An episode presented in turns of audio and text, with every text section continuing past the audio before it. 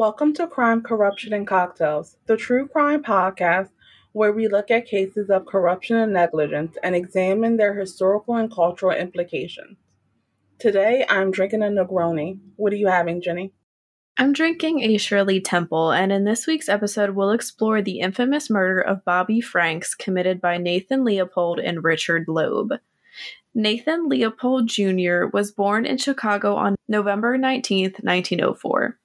He was the son of a wealthy and well connected family of German Jews who had made a freight and transport related fortune, fortune since their immigration to the United States. Leopold was said to have been a child prodigy, allegedly saying his first words at just four months old.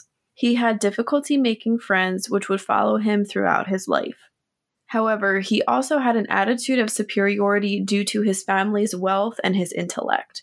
He would often brag about his quote unquote supposed accomplishments. Leopold was also fascinated by Friedrich Nietzsche and his concept of the Superman, the idea that it is possible to rise above good and evil.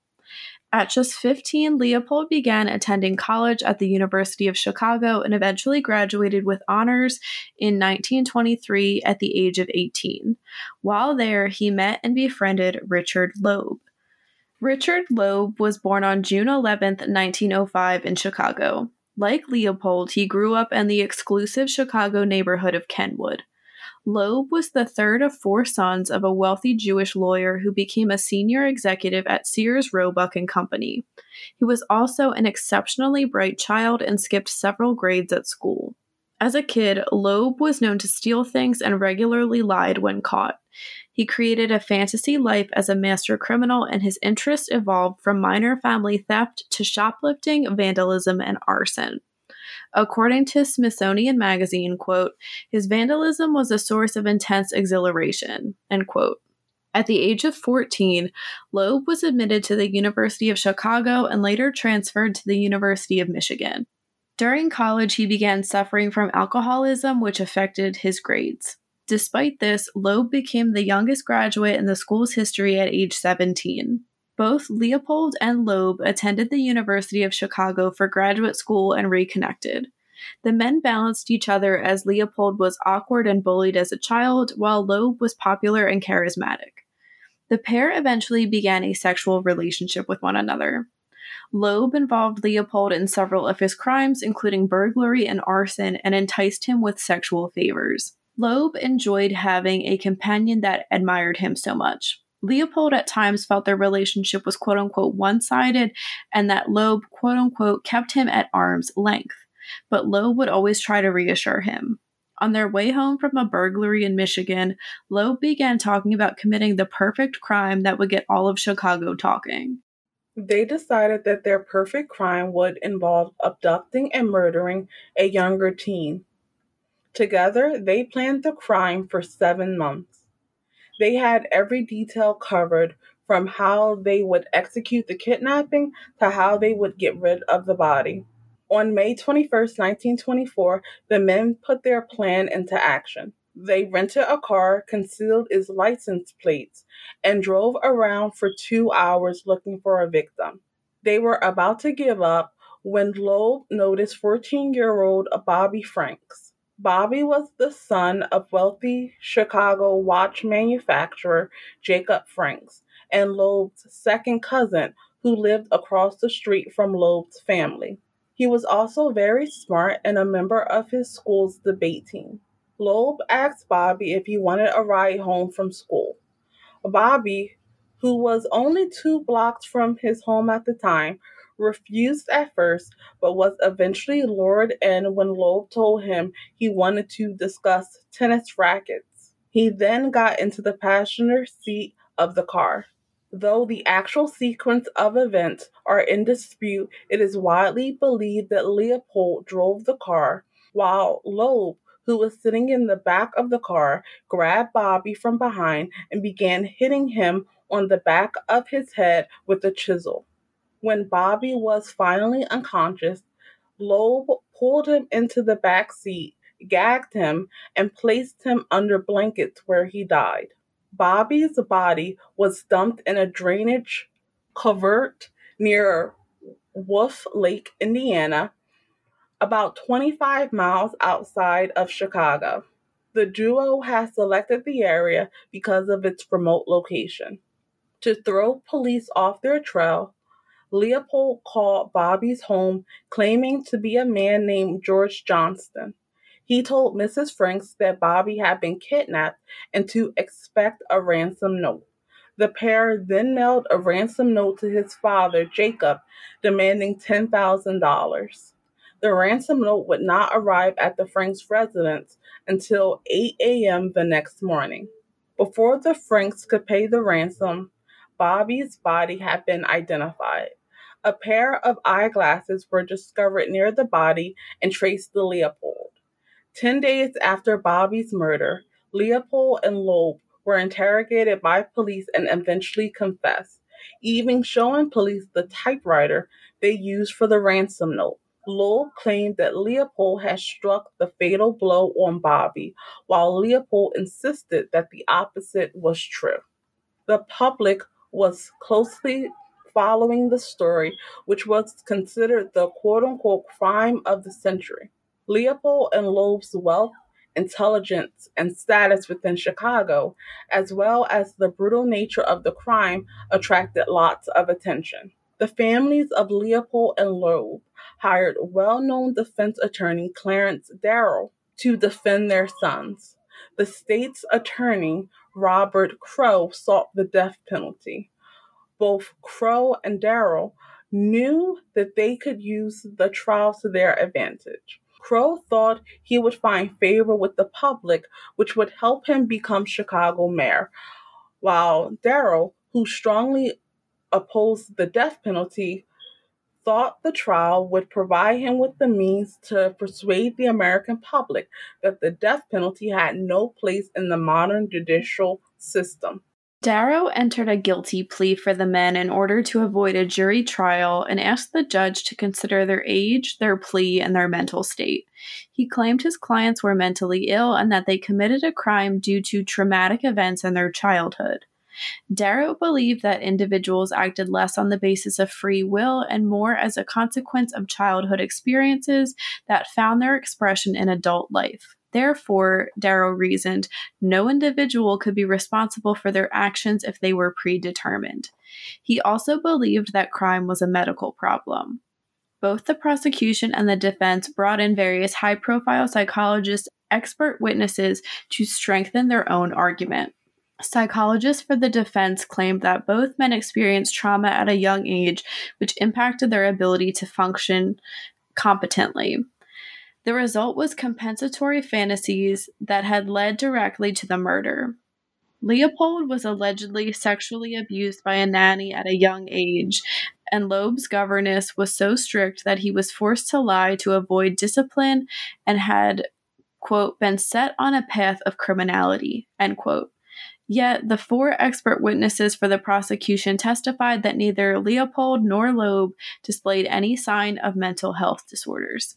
The trial lasted slightly over a month. During the trial, Leopold admitted that they had murdered Bobby for the thrill. He also told a newspaper reporter, quote, "A thirst for knowledge is highly commendable, no matter what extreme pain or injury it may afflict upon others." End quote. He would later say that his motive for the murder, to the extent that he had one, was to please Loeb. In the prosecution's concluding statements to the court, they emphasized that many murderers of a similar age had been executed in Cook County, and none had planned their deeds with as much deliberation and forethought as Leopold and Loeb.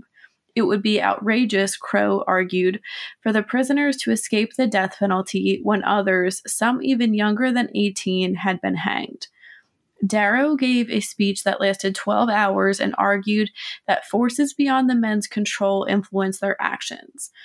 On September 10, 1924, Leopold and Loeb were each sentenced to life in prison plus 99 years. Judge Caverly said, quote, To the offenders, particularly of the type they are, the prolonged years of confinement may well be the severest form of retribution and expiation. End quote.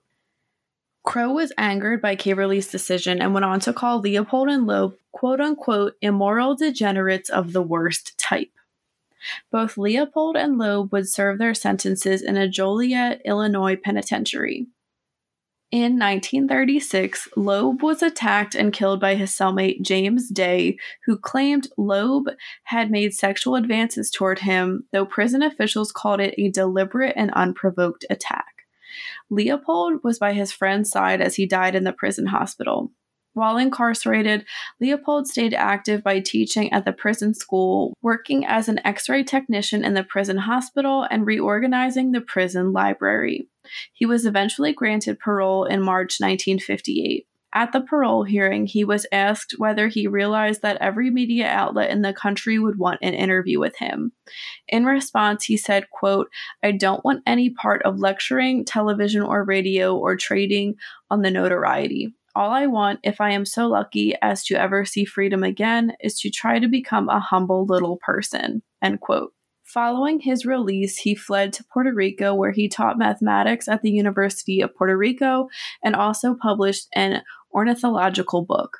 In 1961, he married a widowed American social worker named Trudy Feldman. On August 30th, 1971, Leopold died of a diabetes related heart attack. Del, what are your thoughts on the case of Bobby Franks and Leopold and Loeb? I think this is one of the most fascinating cases that we've covered because for all the talk of their intellect and how much they planned the crime, they were so sloppy and had such egos attached to them. They were quickly caught I think that it's interesting that before the ransom note could even be delivered to the parents, the body had already been identified. You had them leaving evidence at the scene. And I think that you had two people who just wanted to see how it would feel to kill someone else. I don't even think they thought for a second that they would have been caught. I don't think they factored that into their plans. And I think that Bobby Franks was victim of opportunity. They said they just kind of drove around and they were looking for someone and he happened to be at the wrong place at the wrong time. I do think that it's interesting that both the prosecution and the defense went into the trial with their own motives that was unrelated to the actual reason for them being there. I think that that's definitely something that should be avoided at all costs because you want the prosecution and the defense looking at their side of the justice system and not using it just to promote their own goals, their own feelings, their own politics because you are talking about people's lives at the end of the day. So the fact that you had a situation where the prosecution was like, I want to be mayor, so I want to throw these people in jail and look tough on crime. And you had the defense basically saying, like, I'm putting in, I'm doing a good job because I want to prove the death penalty is wrong, not because I think my clients are innocent. It's just like, why? Why are you guys like this? Why are you doing this? I think that it's interesting that Loeb and Leopold were in a relationship. That's definitely not an element of the case I had thought about before. And I do wonder if that played a big factor in how they went about defending themselves and how they just went about kind of feeding off each other in terms of the type of narcissism that they exhibited with thinking that they could commit the perfect crime and get away with it. And they had this master plan.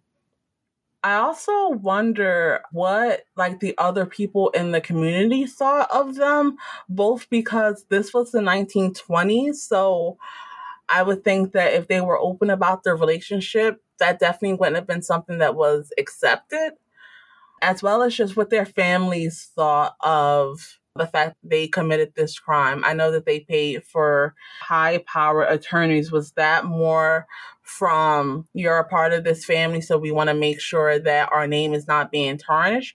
Or did they actually believe that they were innocent? those are my thoughts. What are yours?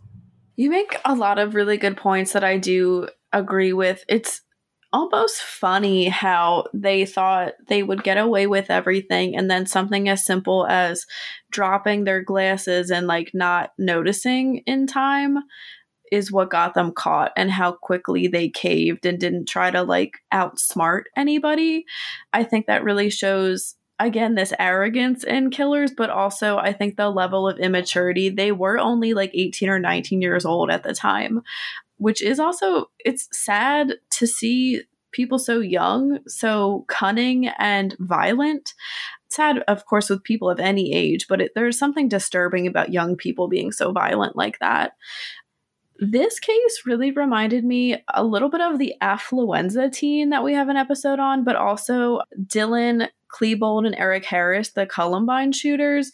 It's very much one of those, in regards to like the Columbine shooters, it's definitely one of those cases of people influencing each other in this very disturbing friendship. And Del, you mentioned their relationship. That does also add a really interesting element to it. I don't know personally if Leopold would have acted without Loeb. I think Loeb would have probably gone on to kill someone without Leopold, but I do wonder, and I'm by no means, you know, trying to downplay Leopold's role because he did give that really bizarre quote about the thirst for knowledge. As long as you're going to learn something, you can admit extreme pain on people. I wonder if to an extent he was kind of like grasping for straws as to like a reasoning why he did this other than just, you know, I'm lo- I'll be so lonely and sad without my lover and best friend and to hear a little bit more about their relationship dynamics like leopold thinking he was being used is interesting too. Because I, I feel like he probably was to an extent but you know i don't know what kind of relationship they had. And i do wonder because there's a lot of talk about like sexual fantasies and like weird sexual interests that they had. And like you said Del, it was the 1920s so i wonder if that really was just them being gay men or in a gay relationship if that is what was so quote unquote weird to people and psychologists at the time. I don't know too many details on that. But it is a really fascinating case with all of the levels of the privilege, the planning that went into this, and the aftermath. And like what you were saying about how both sides of the trial, people were trying to get notoriety from this, and it brought more notoriety to the case because of it.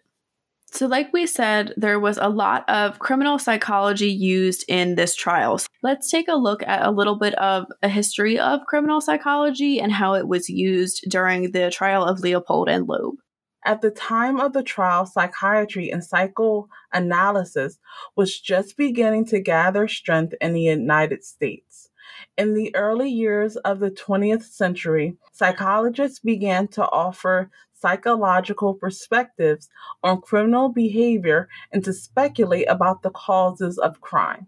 This was the first trial in the country based on psychiatric testimony. In its early days, criminal psychology was essentially clinical in nature, as the theories often centered on the measurable mental capacities of offenders. Furthermore, forensic psychology, devoid of a theoretical base, is difficult to justify and support. Psychologists have repeatedly found that most juvenile and adult offenders were quote unquote mentally deficient which led to the conclusion that a primary quote unquote cause of crime and delinquency was intellectual limitation. In large part, this belief reflected the influence of Darwinism, which contended that humans differ only in degree from their animal brethren, and that some humans are closer to their animal ancestry than others. The quote unquote mentally deficient were considered both intellectually and morally less capable of adapting to modern society. They presumably resorted to more quote unquote primitive ways of meeting their needs, such as crime. These conclusions, which did not take into account social conditions, cultural differences, or socialization processes, lent support to unconscionable practices such as lengthy incarceration of the disadvantaged, confused, and powerless. Three experts were chosen to represent the defense. Dr. Bernard Glueck was nationally known for his expertise in criminal psychiatry. William Alanson White had two decades' experience studying and treating the criminally insane, and William Healy was a leader in the child guidance movement and an expert in delinquency. Dr. Glueck said he believed that the origin of Loeb's criminal behavior stemmed from his feelings of isolation and inferiority and the harmful influence of the family nurse, Miss Struthers. Of Leopold, Dr. Glueck identified the source of his criminal activities in sexually based feelings of inferiority. He also impulsively fantasized, and typically he envisioned a king and slave relationship in which he usually played the role of a slave, but one who is powerful, loyal, and indispensable to the king. Glueck concludes that Bobby Franks' murder was possible only by the strange and unlikely combination of two complementary personalities. Judge Caverly ultimately did not take the expert evaluations into consideration, saying that the defendants, quote, have been shown in essential respects to be abnormal. The careful analysis made of the life history of the defendants and of their present mental, emotional, and ethical condition has been of extreme interest. And yet, the court feels strongly that similar analyses made of other persons accused of crime would probably reveal similar or different abnormalities. For this reason, the court is satisfied that his judgment in the present case cannot be affected thereby. End quote. Law professor Philip Johnson describes Darrow's argument this way quote, Nature made them do it, evolution made them do it, Nietzsche made them do it. So they should not be sentenced to death for it. End quote. Darrow and Leopold later saw Loeb's fascination with crime as a form of rebellion against the well meaning but strict and controlling governess who raised him. We also wanted to point out that in the gay science, Nietzsche says, quote, What does your conscience say? You shall become the person you are. Which I thought was interesting in looking at this case. And Nietzsche was all about personal growth, and his psychology reflects this. He viewed the mind as a collection of drives. These drives were often in direct opposition to one another, and it was the responsibility of the individual to organize these drives to support a single goal. Del, any thoughts on the use of criminal psychology and psychiatry in this case? I think that it's definitely a worthwhile thing to make sure that you are looking at the psychology of offenders. And I think that its use in criminal cases has definitely been something that's been a worthwhile exploration and something that has definitely developed to be more effective over time. I think that it's interesting that the judge said that they weren't going to use it in this case because, well, all offenders uh, would have something like that. But I think the importance is not that all offenders may have something abnormal with them because they have committed such a heinous crime but to look at the different psychological patterns that may go into why someone committed that crime so that it can be used to prevent crime in the future, whether it be from that particular person or someone of a similar background and a psychological profile. What about you?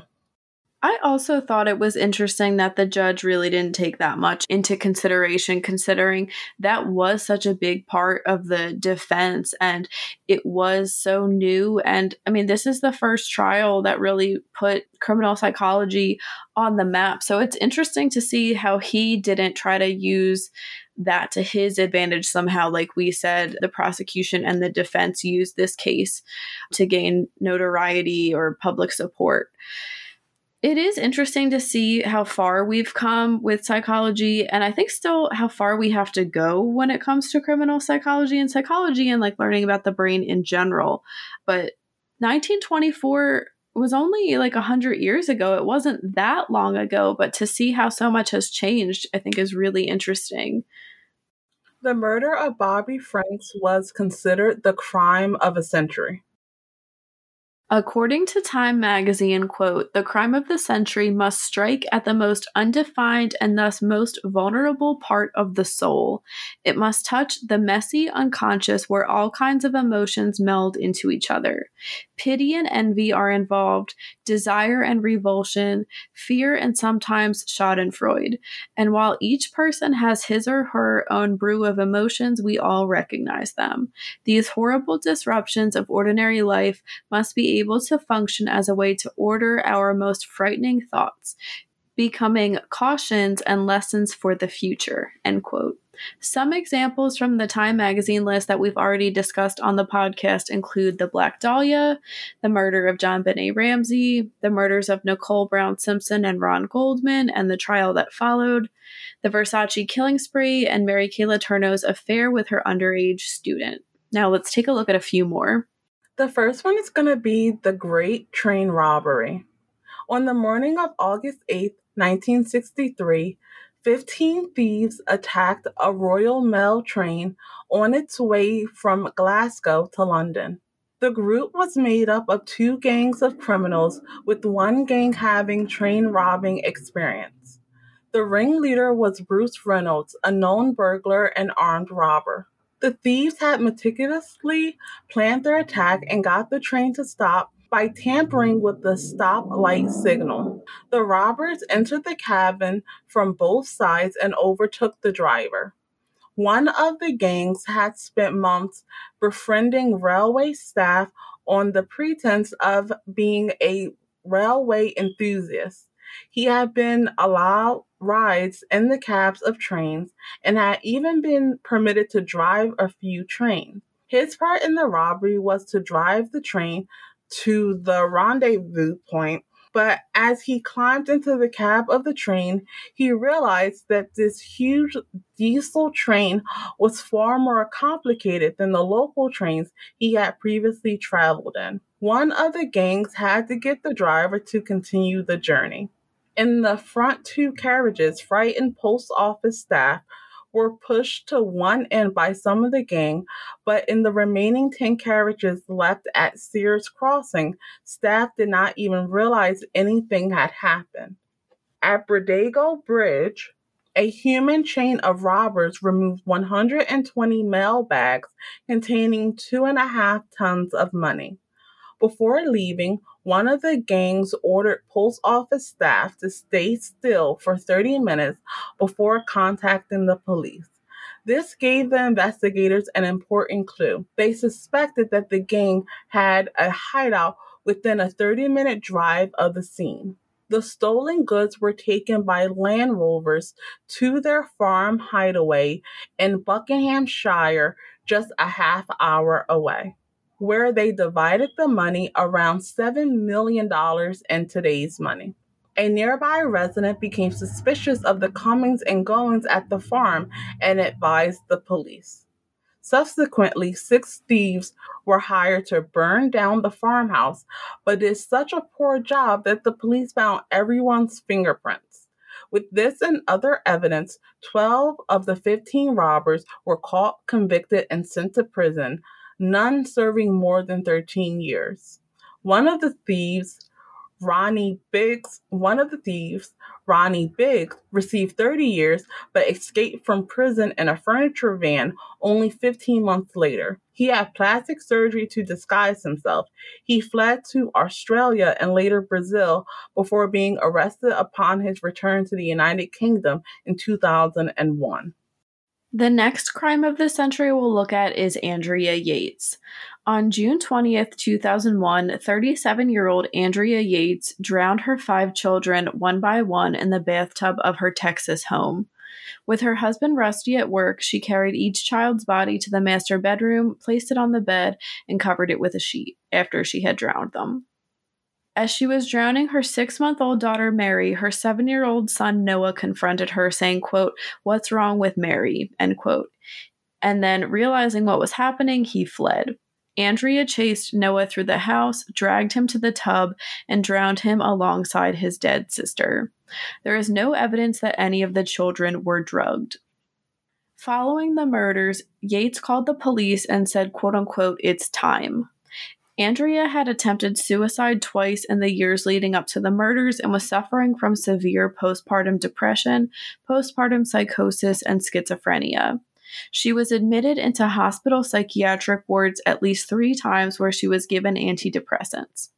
Yates was doing well until November 2000 when her father passed away three months after giving birth to her daughter Mary. She was then admitted to hospital psychiatric wards two more times. In the two year span of her severe depression, neither her family, her friends, nor the many doctors, nurses, psychologists, and social workers who treated her indicated that Andrea could be a threat to her children's lives. According to family members, two weeks before the murders, her doctor took Andrea off of one of her antidepressants. Rusty had also allegedly been leaving Yates home alone for one hour each morning and night despite doctors' warnings. The prosecution pushed for the death penalty and primarily focused on the victims seven year old Noah, five year old John, three year old Paul, two year old Luke, and six month old Mary. But the defense contended that Yates's depression and psychosis caused her to kill her kids and argued that she needed intensive mental health treatment rather than incarceration. In June 2002, a jury convicted her of capital murder but sentenced her to life in prison with the possibility of parole after 40 years. Yates's attorneys successfully appealed the case and the verdict was overturned. After a 2006 trial, Yates was found not guilty by reason of insanity. Since January 2007, Yates has been at a mental facility in Kerrville, Texas. Although she was remanded to the mental facility more than 15 years ago, she can undergo a review every year to see if she is competent to leave the facility. Now 57, Yates opts each year to have her right waived to be reviewed. People magazine confirms she has never undergone review, choosing instead to continue treatment. Now we'll talk for a minute about why the case of Leopold and Loeb is considered a crime of the century. The murder trial of Leopold and Loeb that shocked the nation is best remembered decades later for the 12 hour long plea of Clarence Darrow to save his young clients from the gallows. His summation, rambling and disorganized as it was at time, stands as one of the most eloquent attacks on the death penalty ever delivered in an American courtroom, mixing poetry and prose, science and emotion a world weary cynicism, and a dedication to his cause, hatred of bloodlust and love of man. Darrow takes his audience on a oratorical ride that would be unimaginable in a criminal trial today. Even without Darrow in his prime, the Leopold and Loeb trial has the elements to justify its billing as the first quote unquote trial of the century.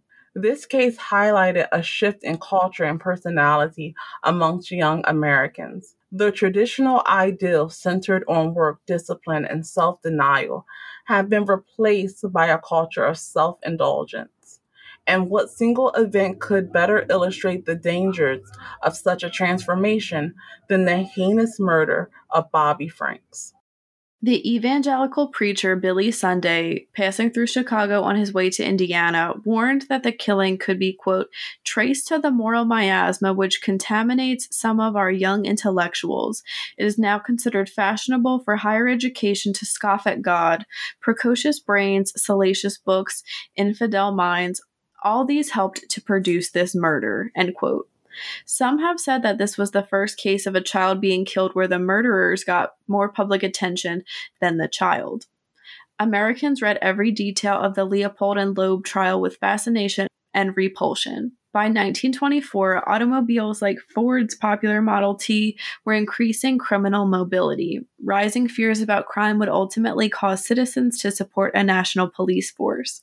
Chicago's WGN radio station considered broadcasting the trial live, but decided it wasn't appropriate quote unquote entertainment to send to families in their living rooms. Still, are there any other crimes of the century you can think of, or any other elements that you would say make something a crime or a trial of the century?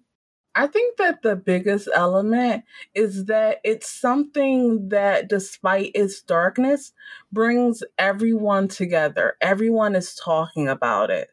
I think that a recent example is probably the Gabby Petito case, where everyone was talking about it. Everyone seemed to have a opinion on it. I do think that it's interesting that we look at these cases and whether they're solved or not, people are always able to think back and go into more details and provide an overview of the cases where they probably wouldn't be able to do that with most true crime if they're not someone that's already into that genre of entertainment. I think another example is probably the Lindbergh kidnapping. That's definitely something that gripped the nation. I think that it's interesting that they decided not to air the trial um, that's definitely something that comes up now with you know the question of at what point should true crime be entertainment at what point is this educating the public i think it's an interesting conversation that people are likely going to continue having what about you I agree. I think there's an element of shock too. And I think the Time magazine quote kind of said this too that it kind of has to be like the right place and the right time in people's mind. Like with Gabby Petito, that was happening during the pandemic. So a lot of people might have had a little more time on their hands. More people were maybe following the news too. And same thing with the murder of George Floyd too. I really enjoyed learning about the great train robbery. I hadn't really heard much about that. And again, these people that are planning something so meticulously, but then like leaving clues everywhere is really interesting to me. I was very surprised to see, you know, that they had someone befriend like train workers and have him learn how to drive a train, all with the hopes that he'd help them get away. Like, they really did have everything covered uh, to an extent. And then with Andrea Yates, I think, I mean, the shock of a mother killing her kids in such an awful way. And I'm sure it got people talking more about mental health too and postpartum depression and everything like that. Especially, you know, like 2002 when the crime took place and then when she was admitted to a mental hospital people weren't really talking about stuff like that and there was a huge stigma around mental health and especially the expectation we have for mothers too to always have it together and to be caregivers was i would say definitely put into question with this case in particular the Lindbergh baby, like you said, is another great example. I think they also had like the Manson family, the Tate and LaBianca murders. That definitely has changed, I think, how I mean, it ended an era really when it happened in the 60s, and it's something, you know, people talk about all the time still. Waco, I think, is another one too. I would even say maybe like DB Cooper would be a crime of the century, even though like we don't have a ton of details about the, I guess, the truth in that case, but I think it can be considered one. It's definitely like a, a folklore esque crime of the century. Yeah, I definitely agree with you. And I think that element of the mythology of cases and you know like you said the folklore is what really separates a case that is prominent or well known from something that would be classified as a crime of the century. is definitely something that it's not just that people are talking about it, it's the time and effort that people put into understanding why it happened and really looking at whether it could happen in their own neighborhoods or with their own families. Definitely. That wraps up this week's case. Thank you for listening. Let us know in the comments what you think about Leopold and Loeb and the murder of Bobby Franks. You can read more about this case and how to support us in the links below. We will be back next week with a brand new episode. As always, stay safe.